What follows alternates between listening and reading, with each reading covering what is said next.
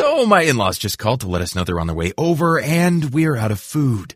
Great. Luckily, Instacart helps me get groceries delivered in as fast as an hour. Plenty of time to cook an in-law worthy meal. Now, what to make? Chicken parm. Perfect. Download the Instacart app or visit instacart.com to get $10 off your first order using the code PREPARED10. Now the only thing to worry about is dinner conversation. Offer valid for a limited time. Minimum order $35. Delivery subject to availability. Additional terms apply. H.R. McMaster served as Donald Trump's national security advisor from 2017 to 2018. He retired from the Army as a lieutenant general after multiple tours in leadership roles in Iraq and Afghanistan. H.R. McMaster, welcome to China Talk. Hey Jordan, it's great to be with you. I really I love your podcast. Great to be part of it. So we're going to start off with a hardball question. Which Seinfeld character do you think would make the best and worst national security advisor? I, I kind of model myself a little bit after George Costanza because I feel like I did leave on a high note, you know. So I think, so, so, but I think maybe Kramer because you want somebody who's a little bit creative, who thinks a little bit out of the box uh, as well.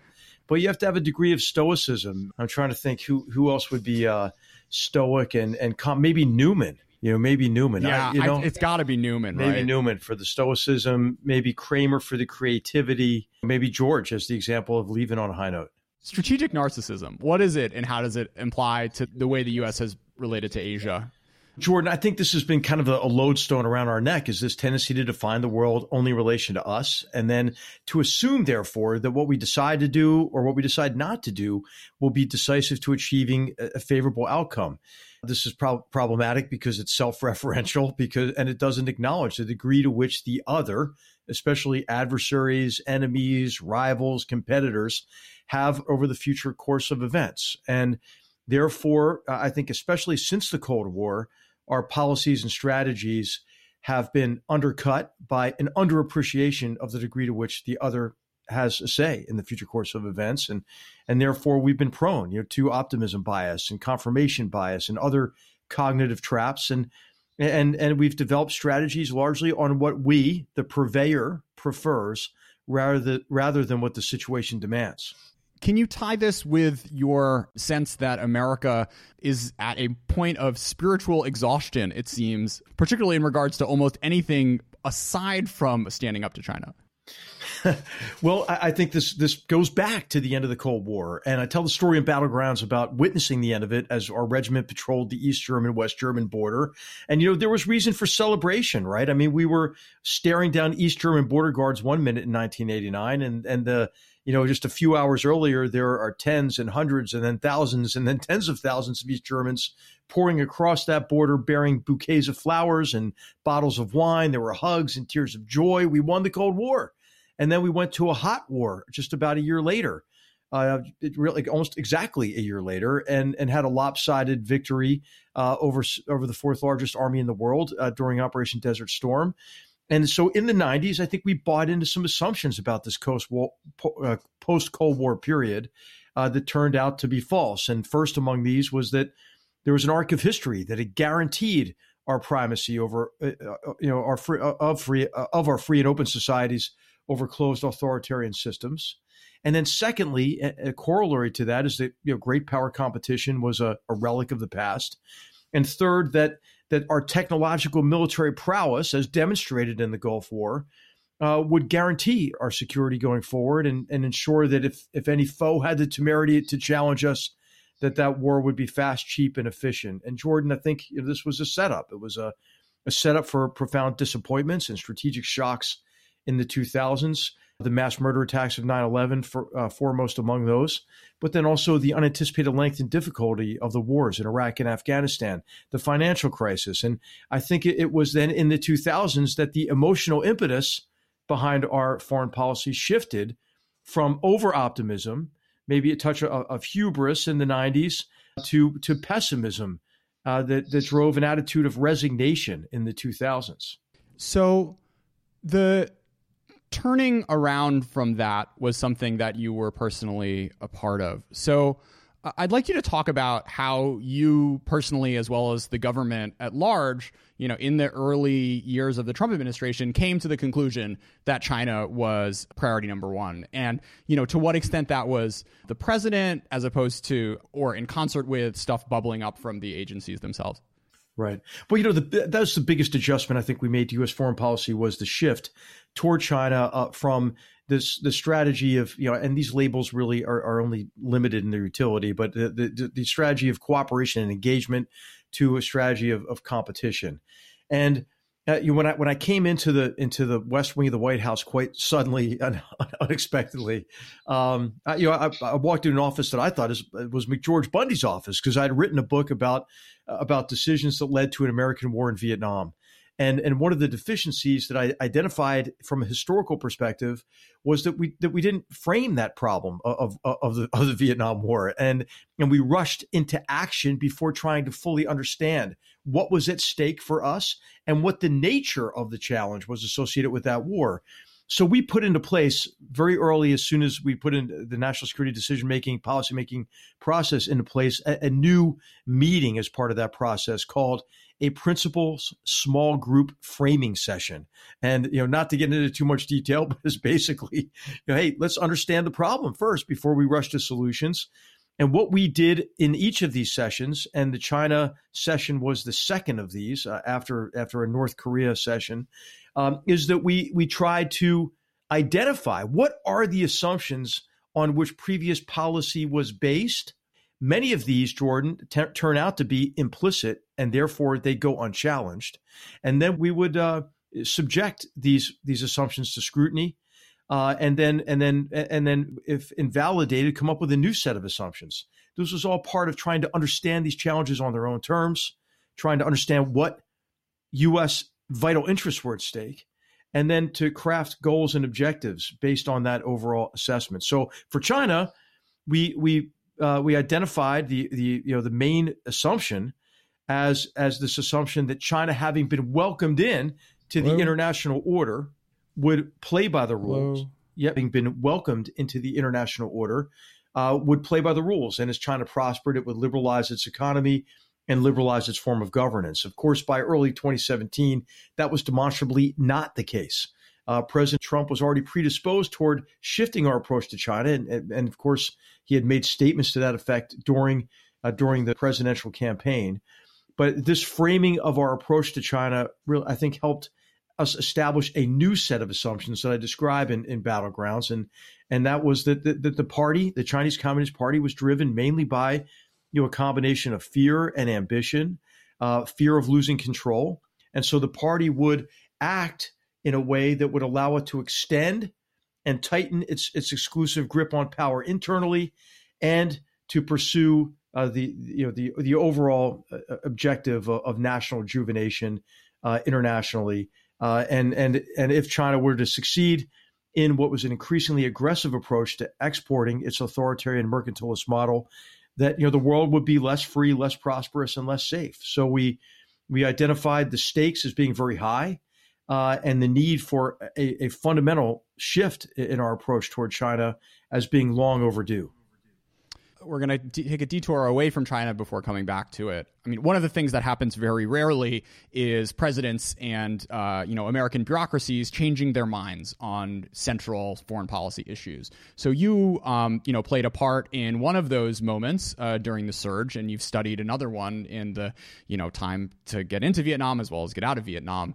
And I, I guess if you could sort of walk me through how those two moments compare or don't to what we saw 2016 2017 um, with regards to china yeah, I, I, I think that the approach is really important. The approach of first understanding problems on their own terms, then inventorying our vital interests, viewing whatever the challenge is that you're facing through the lens of your vital interests, and crafting an overarching goal and more specific objectives. One of the problems in the lead up to an American war in, in Vietnam is McGeorge Bundy, who was the national security advisor during those decisions. He actually argued, hey, not having a goal and objective in Vietnam, that's an advantage to us, right? Because then if we're disappointed, we can always say, oh, you know, that wasn't our objective anyway. So I, I think that especially what involving, you know, the, these important issues that that involve security, that involve our prosperity, that involve building you know, a, a better future for generations to come. Uh, we, we, we must be clear eyed about the nature of, the, of that challenge.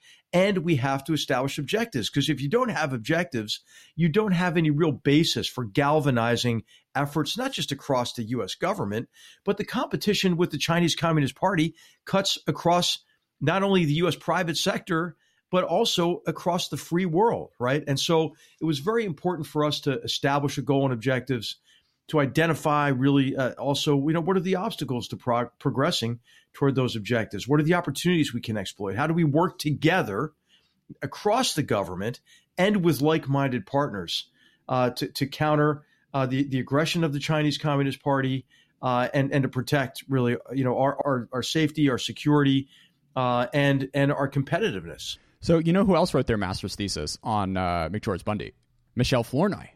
Um, she did uh, she she did her master's i did all this prep because she was going to come on the show but she canceled for obvious reasons um, but she wrote it about the debate in the early 80s on uh, catholicism and nuclear weapons and uh, McGeorge Bundy was a big part of that when like you know the Catholic bishops came out and said nukes are bad he wrote a letter saying well we still gotta live in the world we live in. Um, so, anyways, a little little factoid for you. Uh, so, in this process of sort of sure, sure, sure, sure, like seeking truth from facts um, that the U.S. that you sort of uh, told the U.S. government to to do. Um, you know, one of the um, things that struck out to me, uh, of course, about your your your your China chapter in this book is the first line is like the first time I showed up in Beijing was in 2017, and it's interesting comparing sort of the the decades of uh, experience uh, and exposure you've had to you know Iraq and Afghanistan to having your first time engaging with you know American uh, foreign policy priority number one being um, in China. So I guess I'm curious, like, what do you think the uh, importance or lack thereof of sort of super senior leadership having subject matter expertise and where that is, you know, uh, how you think that like helps and hinders folks at the cabinet level work through issues central to, to U.S. foreign policy. Yeah, I think the most important experience, Jordan, I had that was relevant to the duties and responsibilities of a national security advisor, which you know are broad and wide ranging, was my my opportunity to study history at the graduate level. And and I think what that teaches you is humility. I think historians have to be by nature humble, right? Because the study of history you know it, it, helps you recognize the complex causality of, of, events right and and you know you begin to realize that that uh, you know that life uh, and experience don't fit into these neat social science theories.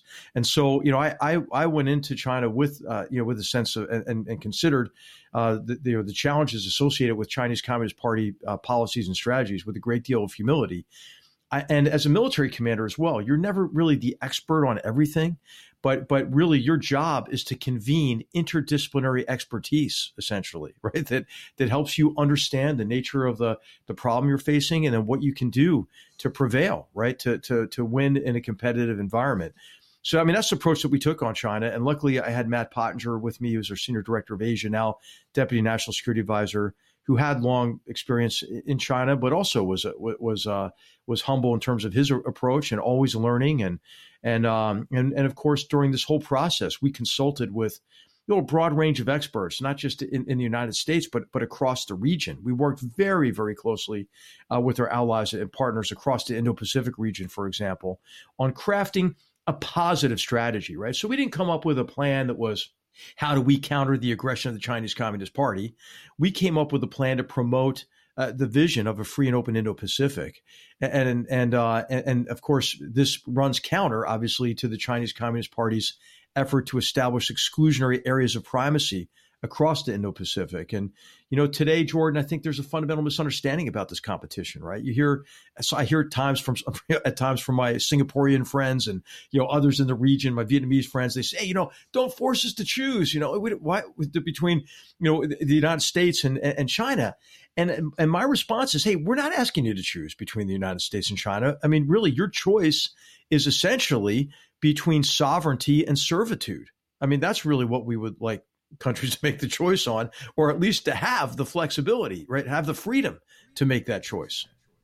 I don't want to turn this into like a discussion where we do like the referendum on four years of Trump. Um, so I think that's probably not the most interesting way for us to take this conversation. Hey, I'm, um, I'm but, hey, go, go for it, yeah. Jordan. I mean, okay. I mean, I guess it's it's like. I, I don't know. Like, presumably, you weren't in favor of starting a trade war with South Korea and saying, you know, to Australia, if you take in 5G, we're not going to trade. If you take in Huawei, we're not going to trade with you anymore. But um, I guess one of the more encouraging things I've seen out of the Biden camp with this stuff is coming back to embracing that vision of understanding that this is really a multilateral game and not something that you can sort of bully allies into um, uh, into into signing up for. Well, I guess Jordan, if you hate Donald Trump enough, you begin to love Xi Jinping, and you begin to and you begin to think that hey, you know, really, we're the main determinant in the you know in, in the nature of this relationship. Hey, I think that's a profoundly narcissistic approach, you know, and I I listened to your episode, uh, I think it was with Jake Sullivan, like uh, last year, November, and what struck me the most about that is his assumption that it was our behavior uh, that that would that would determine the nature of the relationship. So I just ask that you consider what I would call the three misunderstandings in, in, in a very Chinese way uh, of, the nature of the, the problem set associated with the Chinese Communist Party. The first of these misunderstandings uh, we already discussed, I think, which is that this is a U.S. China problem. Okay, well, let's think about it. Let's think about foisting COVID 19 on the world uh, let's think about, you know, I mean, punishing the doctors who are trying to raise the alarm bells about it. Let's think about the subversion of the World Health Organization. Let's consider adding insult to injury with aggressive wolf warrior diplomacy uh, aimed globally, but but mainly at Europe and and uh, North America. Let's think about massive cyber attacks against our medical research facilities in the midst of a pandemic. Let's think about the, the coercion aimed at Australia uh, with massive cyber attacks and all, all sorts of forms of economic coercion because they had the temerity to suggest, hey, we ought to maybe look into the origins of the you know of of of COVID nineteen, uh, or let's look at you know bludgeoning Indian soldiers to death on the Himalayan frontier, or the national security law and the extension of the Communist Party's repression to Hong Kong, increasing aggressions. This is all since COVID. Uh, in in, in the uh, South China Sea, which where if they succeed, it'll be the largest land grab so to speak, in history, ramming Malaysian and Vietnamese vessels there in, in recent weeks and, and months. The threats to Taiwan, aggressive actions in the Senkakus. Uh, how about Xi Jinping saying in a speech, boasting, hey, the, the Uyghurs love being re-educated in concentration camps. I'm going to build a few. I'm going to build a few, you know, annexes on, and in turn, even more people uh, in a population whose birth rates are down 60% in a, in a campaign of cultural genocide. Hey, so Jordan, what I'd say is, wow, I guess, man, Donald Trump, did he do all that? I mean, I don't think so. And this is this is a free world China problem. But the second is is this point that you're making. Well, there's not a lot of international cooperation. How about the December 2018 indictments and sanctions of APT 10? An unprecedented number of countries joining in that. How about uh, us joining together with with with Japan and others uh, on you know on for infrastructure investment to to counter the debt trap in one belt one road the quad format uh, of India Australia Japan and the US being reinvigorated the work with the EU uh, who actually got enough backbone up to to call China a systemic competitor uh, the banning of Huawei, which is immensely important, I think, for all countries.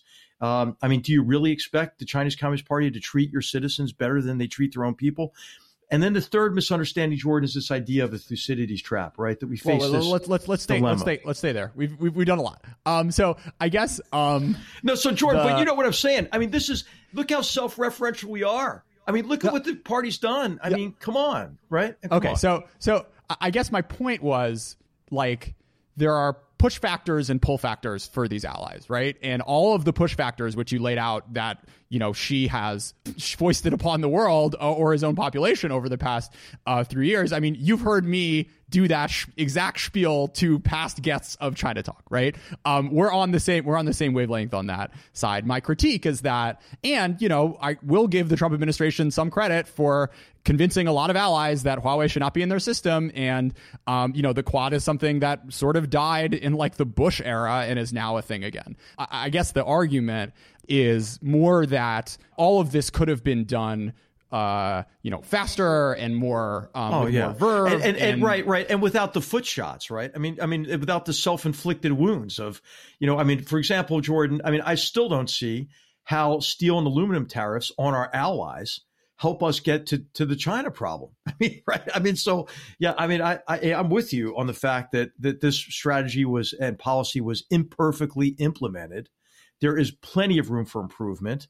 Uh, but what I, what I hope, and I, am I'm fairly confident actually, that a Biden administration uh, will uh, will exhibit more elements of continuity than change in connection with the policy. And I and I do hope they make improvements in, in, the area of international cooperation in particular. Right? I mean, hey, if we don't work, you know, hand in hand. Uh, with the other the uh, the rest of the world's largest economies in particular, Japan and the EU, but others as well, uh, China will take a divide and conquer approach, you know, and and, and so I mean, I, hey, I, am with you on international cooperation being immensely important. All right, uh, let's do number three. Number three is the Thucydides trap. You know, this is the idea that hey, the the only two options we have uh, are accommodation of the of the you know the Chinese Communist Party's aggression or a disastrous war. And Jordan, what I would what I would say is, I think we were on a path to confrontation and I think of this approach as the three C's, right? Uh, the, uh, the th- competition, transparent competition, uh, as the best way to find areas of cooperation uh, and also to avoid confrontation, right? And so I, I, I think that the transparent nature of it is important. You know, I tell the story in battlegrounds, like when we went to when we went to visit Beijing, I think this is worth looking at again for for your your listeners. During the press conference between you know Donald Trump and Xi Jinping, Donald Trump starts to you know, President Trump starts to talk about our grievances, right, in connection with you know forced transfer of intellectual property, inadequate and and and lack of reciprocal access to the Chinese market, and so forth. But then he then he looks at Xi, Xi and he goes, "Hey." You know, I don't blame you for this. I blame us for this, right? So then also don't blame us, you know, when we compete again, when we re enter economic and informational and diplomatic and law enforcement and cyber uh, arenas of competition that we vacated under the flawed assumptions that underpinned the approach of cooperation and engagement. So I want to push back on another part of your paragraph of your of your chapter there, um, where you talk about make the argument that uh, the CCP rests on shaky foundations um, as a potential example of strategic narcissism. So um, it seems to me that sort of like doing the liberal critique of China in that like it's not strong because it doesn't have a civil society and like what it makes America great is like all of our liberal values. The first thing that came to me when you said that was the other thing you wrote when you gave Cheney a list of the top 10 reasons we don't deserve to win in Iraq and it just made me think of like man what are the top 10 reasons we don't deserve to win in uh in in a you know in a whatever you want to call it a competition between uh, the US and China so maybe I don't know what the question is, but well, on, wait, no, on, first of all, David, thought. I think that the most important aspect of us competing effectively is what you covered with uh, on on your last on your last episode, right? With with David Gordon, which is, hey, to compete, we have to make ourselves better. First of all, right? We have to be competitive ourselves. So there is there is a there is an aspect of, of introspection here, but the the, cha- the the chapter title on what to do about the Chinese Communist Party is called "Turning Weakness into Strength." Turning what the Chinese Communist Party views as sources of weakness uh, uh, you know the party's weakness if if people were to, for example, to have a say in how they're governed. Hey, Jordan, I, I, think this is one of the reasons. I mean, there are many reasons, but one of the reasons why the party is obsessed with Taiwan, Taiwan, why Taiwan, you know, is is of grave concern to them because what Taiwan shows is, hey, the Chinese people are not culturally predisposed toward not wanting a say in how they're governed right? You know, look at this this rule of law speech Xi Jinping just gave a couple of days ago, right? Where where he is at pains to say, hey, it's our brand of rule of law, right? Which means anything but rule of law. It means you can throw anybody who you know who who criticizes Xi Jinping in jail for 18 years, like he just did. Uh, you know th- that you can arrest people with no with no due process of, of, of law, um, and, and that's what he says. Rule of law is rule of law is really the rule of the party. And, and he makes clear in the speech he wants to export this to the world. Well, I would say rule of law is a source of strength and strengthening rule of law, not only in the United States, but sort supporting others who want to. Uh, it would be a cause, I, I, think, for I mean, a way for us to compete more effectively. How about how about freedom of speech? Is I mean, don't you think the party's concerned about that? I mean, hey, when a when a general manager of an NBA team tweets something you know, something minor about supporting Hong Kong, what's the reaction? Aren't they? I think they're a little touchy, Jordan. They're a little touchy about it, you know. And so I think I think that's that portrays weakness to me, you know. So so I, am not I'm not I'm not saying that you know. And I know you had you know on, on one of your recent episodes was looking at um, you know at financial and economic uh, sources of weakness in, in China as well. And, you know, what's in the news lately, uh, at least those who are watching China closely are the, are the debt crisis and so forth. Who knows how that'll play out? I'm not an economist. But, uh, but I do think there's a reason for us to be confident in our system. I mean, Jordan, you know, everybody is, is so up in arms about how divided American society is, you know, as, as reflected in the election. Hey, but record numbers of Americans voted. And if we weren't divided, we'd be a one party system, right? And that doesn't you know that that's not a pretty picture from my perspective. Uh, the point maybe was a more narrow one, which was like we should not base our strategy on China on the expectation that the foundations of its rule, uh, the CCP foundations of its rule, are going to crack anything. Oh yeah, I, I totally agree with that. I would agree with you on that, hundred percent. You know, I think I mean, I, you know, I, I know that you know uh, when, when you had David on to this last this last episode, he's like, oh, I don't think this is that urgent. You know, it's not. You know, we're you know, I think I think he was making the argument for complacency based on his overconfidence on the superiority of our system. I think China has shown, you know, that that that that system can work for them as long as we enable it, as we have been enabling it, and then and then uh, and and uh, and we should not in any way, you know, feel like feel feel superiority in a way that that uh, makes us uh, complacent.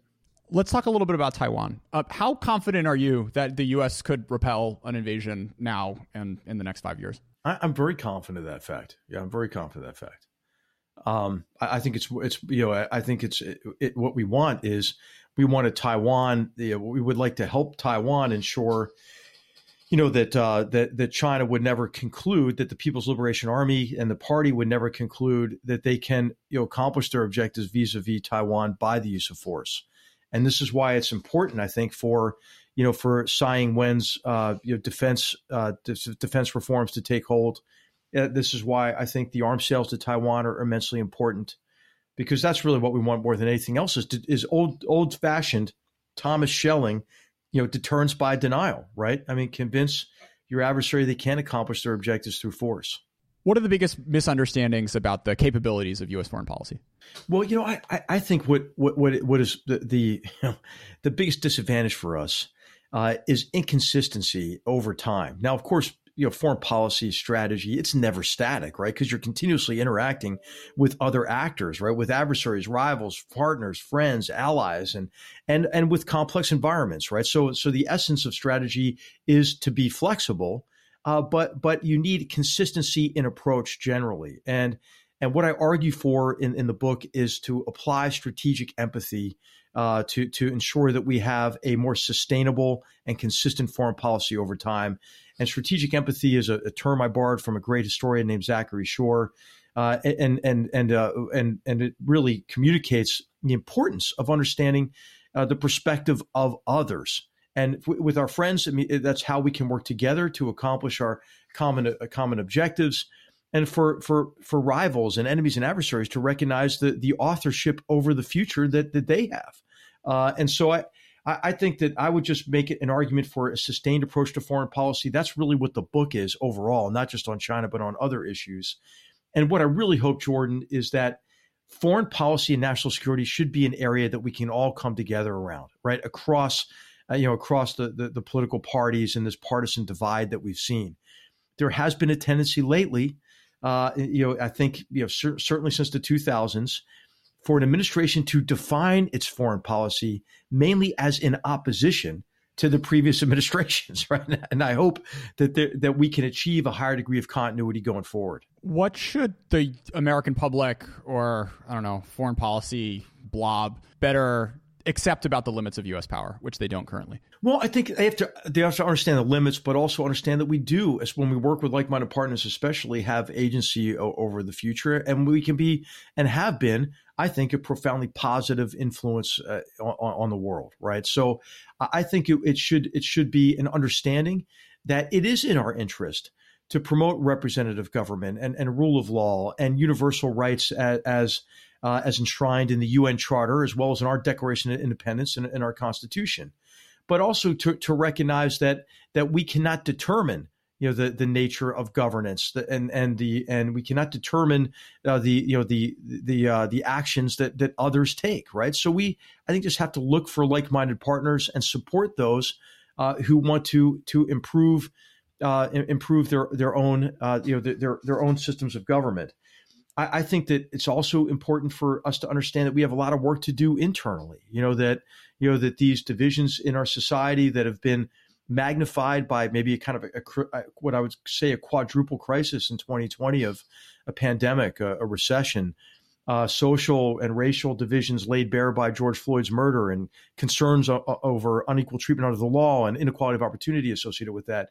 This vitriolic partisan season, you know, and a presidential election that we've just gone through. Right, we have a lot of work to do internally but what I hope Americans realize is that we don't want to become introspective to the point that we disengage from the world. I think if we learn anything from the pandemic, it should be that that that challenges and problems that develop overseas can only be dealt with at an exorbitant price once they reach our shores. So, you know, I, I think that it's important for us to have an internationalist approach to, to security and to remain engaged uh, with our friends and partners uh, around the world. HR, you you there was a point in your book where you talked about how the ISI was really good at manipulating American counterparts. I'm curious who's on the power rankings of that list at the top and the oh, bottom, oh, yeah. and where would you put the where would you put the Chinese there on that on that scale? hey, the, hey, the Chinese they they were like at the top under you know from from the Deng Xiaoping era, right? But they kind of lost they lost their ability. They went they went overboard, man, with wolf warrior diplomacy, right? So now so now they you know the, so now I think the Chinese lost their standing maybe as as the as the as the most uh, persuasive, you know, deceivers uh, of of senior uh, U.S. personnel. Uh, and, but I, I think that you know they still they still have this this program these programs. They want to co-opt elites and they want to dominate the narrative right? That's the way uh, you know China, uh, wants to wants to continue to influence us and keep us complacent keep us from competing against them. Hey I would put Pakistan way at the top of the list. You know I think that they understand that that leaders at the most senior levels tend to be egotistical right? They tend to believe hey I'm going to be the one who's going to make a difference. So with Pakistan it's basically convincing as they do hey you're going to be the person that really gets me to change my behavior. Just work with me, you know, over time, and it'll all be it'll all be great. Well, of course, you know that's that's a lie. Uh, I think Vladimir Putin's been really good, you know, at holding out the prospect of, you know, of, of, improved relations with Russia, right? George W. Bush looked into his soul, right? Hillary Clinton brought the reset button. President Obama leaned over to Medvedev, said, "Hey, we can work with you more after the election," and traded off missiles in, in Poland, uh, defensive missiles in Poland for what he hoped would be a better relationship. And then, of course, Donald Trump was, fell for it, you know, hook, line, and sinker. You know, uh, you have, uh, I think you put Iran at the top of the list. The Iranian regime, I don't think, has changed its philosophy since 1979. There have been internal struggles over it, but you know, th- those who have remained in power are the supreme leader, the Guardian Council, and the IRGC. But they put forward these shop windows of the regime. Now it's Zarif and Rouhani to make it seem as if, hey, if, if you just give us a payoff, you know, we're gonna, you know, we'll change the nature of our behavior. We'll, you know, we'll, we'll, cut back at least on our four decade long proxy war against the great Satan, uh, the, the little Satan, the Arab monarchies, you know, and and uh, and others uh, who don't support their hegemonic designs in, in the in the region. Uh, I, I, write about North Korea, the the Kim family regime being pretty adept at this. At, at, at keep replaying the, the the the playbook that they use against us of provocation, followed by extortion of a big payoff just for the privilege of talking to them, long drawn out, frustrating negotiations, which deliver a weak agreement that locks in the status quo as the new normal. And then they immediately break that agreement so they can go back to the same cycle of provocation and so forth. So I, I think that, you know, all, those countries are, are on the list. And the the what, what I recommend as the cure for this kind of, you know, which I, I would call it serial gullibility, uh, is is uh, is strategic empathy, and and in particular learning history, right, Jordan? I mean, I mean, if you understand how the past, at least the recent past, produced the present, that can inoculate you against making mistakes in the future. All right, we got a we got a fun history one. Pick three either heads of state or generals um, American or otherwise. You can go back to ancient Greece for all I care. Um, which who would what campaigns time periods would you like to serve as like the equivalent of the NSA or you know a, a on the on the senior staff uh, of a of a general? Well, I mean, come on. I mean, you've uh, you've seen the musical Hamilton, right? How would you not want to be in on that? You know, and and I'll tell you, Jordan. I mean, uh, of all the distinctions, you know that that I think I have as as the national security advisor, right? I wasn't going to be the longest serving. I wasn't going to be the you know the shortest serving. I wasn't going to be the smartest, you know, but I think I was the funkiest national security advisor who served. And so I think that you know when I when I look at Hamilton, I think I could I could pull it off. I think I could pull it off. Uh, one of the roles there, but then but then also. Um, you know, I, I think, the, of course, the revolution, a time of, of just dramatic change and this radical idea that sovereignty lies neither with king nor parliament, but the people. Hey, something worth fighting over, I think. Uh, I think uh, I think I would have I would have thought it a privilege to fight in the in the Civil War, as horrible as an experience as that was, uh, because it's a war that that, in which after which you know we emancipated four million of our fellow Americans of course, to only to be set up for the disappointments of failure of uh, failure of Reconstruction and rise of Jim Crow, but the beginning of a long struggle for true uh, equal rights and for true, uh, the, the, the, you know, tr- uh, truly achieving uh, what was envisioned in our Declaration and in the Constitution. All right, third one can't be American. Okay, uh, I mean, you know, I think the Napoleonic Wars, right, and and and I would like to have been kind of in the role of Karl von Clausewitz, right? Okay, every every you know every American general wants to quote Clausewitz, but you know, but you think of him as a great military philosopher. But you know, he was a scrapper. I mean, he went you know he went to war as a teenager. Uh, he was a he was a person of principle. When he thought the Prussians were selling out, you know, he fought with the you know the the uh, the, the Russians against the hated Napoleon and the hated French from his French from his perspective. Um, he was, I, I, think, an extraordinary officer uh, who who understood uh, really the the full range of what it, what are the essential elements of success from the tactical level all the way through the strategic level. So this question was a fun one, but it was also a bit of a setup. Um, uh, in that uh, part of strategic empathy is understanding what your um, you know adversaries define as important, and I can maybe a PLA general would pick Washington, but they would most likely pick something from the Three Kingdoms or, you know, the Chinese Civil War or, you know, putting down Taiping Tianguo or something. So I think this is calling out to you and everyone else out there. Um, I'm gonna I'm gonna reference a uh, an article uh, by by Tanner Greer of Scholar Stage, um, which sort of writes about the Chinese strategic tradition, and I think there's a real lack of understanding of Chinese military history in the U.S. and yeah, I, I, I, would agree with that. I think this is a weakness for me, certainly, you know, but but I'm thinking of uh, you know the you know there's a book called Military Orientalism that I highly recommend, and and in it the author and historian looks at the interaction of the Western way of war with the Eastern way of war, and and one of the conclusions on on his part is that militaries as they interact certain principles tend to emerge that are common to both. So, what, whereas I agree, Jordan, that there are you know there there are cultural determinants that, that are impor- very important to consider uh, in, in, you know in the perspective of military history. The other book that I would recommend um, is is Wayne Lee's book, The History of Warfare. Okay, now who in their right mind would take on the history of warfare across all cultures? And I think he did it like extremely uh, competently you know, and and um, but you're right. I mean, you're absolutely right. I mean, I, of course, I have you know, I'm an American historian because I mean, I wanted to limit the amount of history I had to know. You know, when I, when I when I took my final exams with uh, you know, with my committee, I did the written exams, and I met with Don Higginbotham, awesome historian of the American Revolution, and just a great person with a great sense of humor. He told me, Jordan, he said, "Hey, congratulations, you now know more history than you will ever know." So, yeah. so I think obviously, I still have a lot to learn and a lot probably to relearn as well. Let's do a book hour with H.R. McMaster. We can do this a few ways, like books that were most influential on you, books you've read that changed your mind the most, what you've read recently that has impacted your thinking, what you think the next president should read, maybe. Well, yeah, okay. So, so I, I, uh, I have a recommended reading list in Battlegrounds because really, I mean, I, I mentioned in the conclusion of the book uh, Battlegrounds was a continuation of my own self education, right? And I do believe that education is the greatest strength of uh, of a nation, right? And and so what, I, what I'm hoping is that this book will be a beginning, right, for people to learn more about these complex challenges.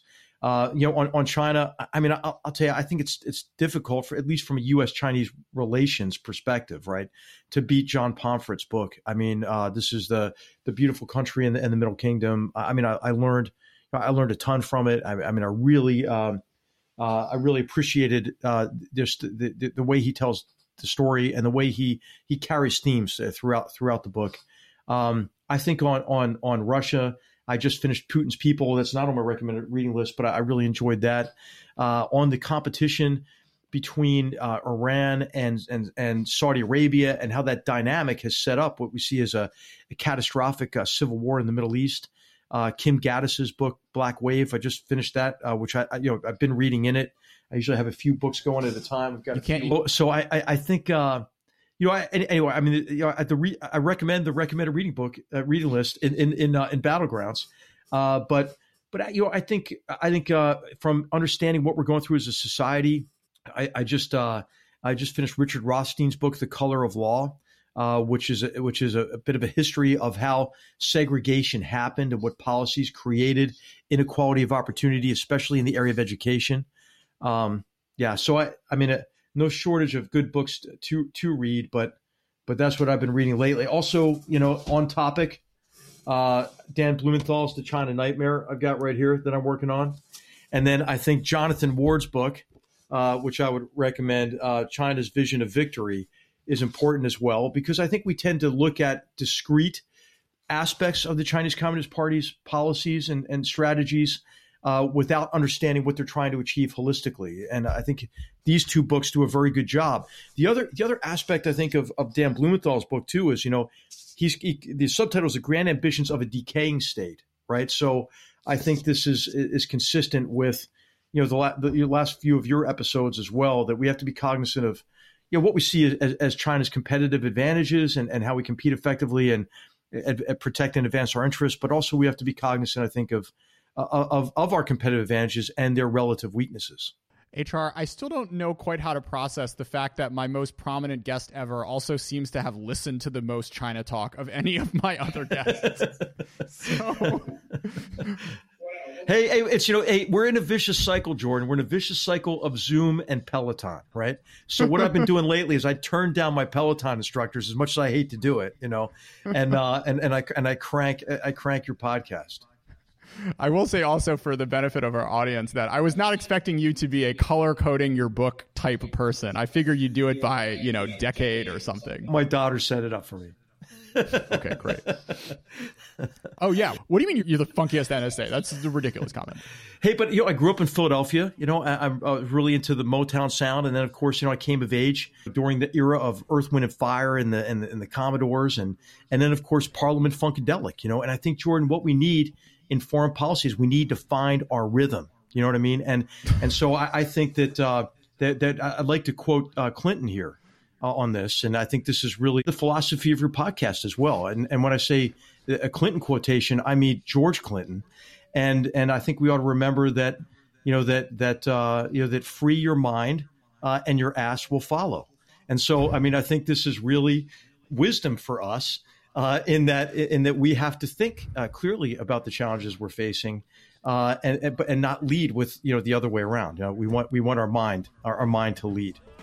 Well, I don't know if you appreciated my swing state hip hop mini mix that featured a number of uh, Philadelphia rappers. But uh, HR, the last question I was going to ask was what you wanted your outro music to be. But I guess we have our we have our answer already. that's right. Or, or you know, maybe one one nation under a groove would be appropriate because that's what we need at this stage to keep with the par- with the Parliament theme, you know. All right, let's do this again soon. This was too much fun. All right, Jordan. Hey, it was really fun. Hey, thanks for your podcast. Really. It to dance our way out of our constriction?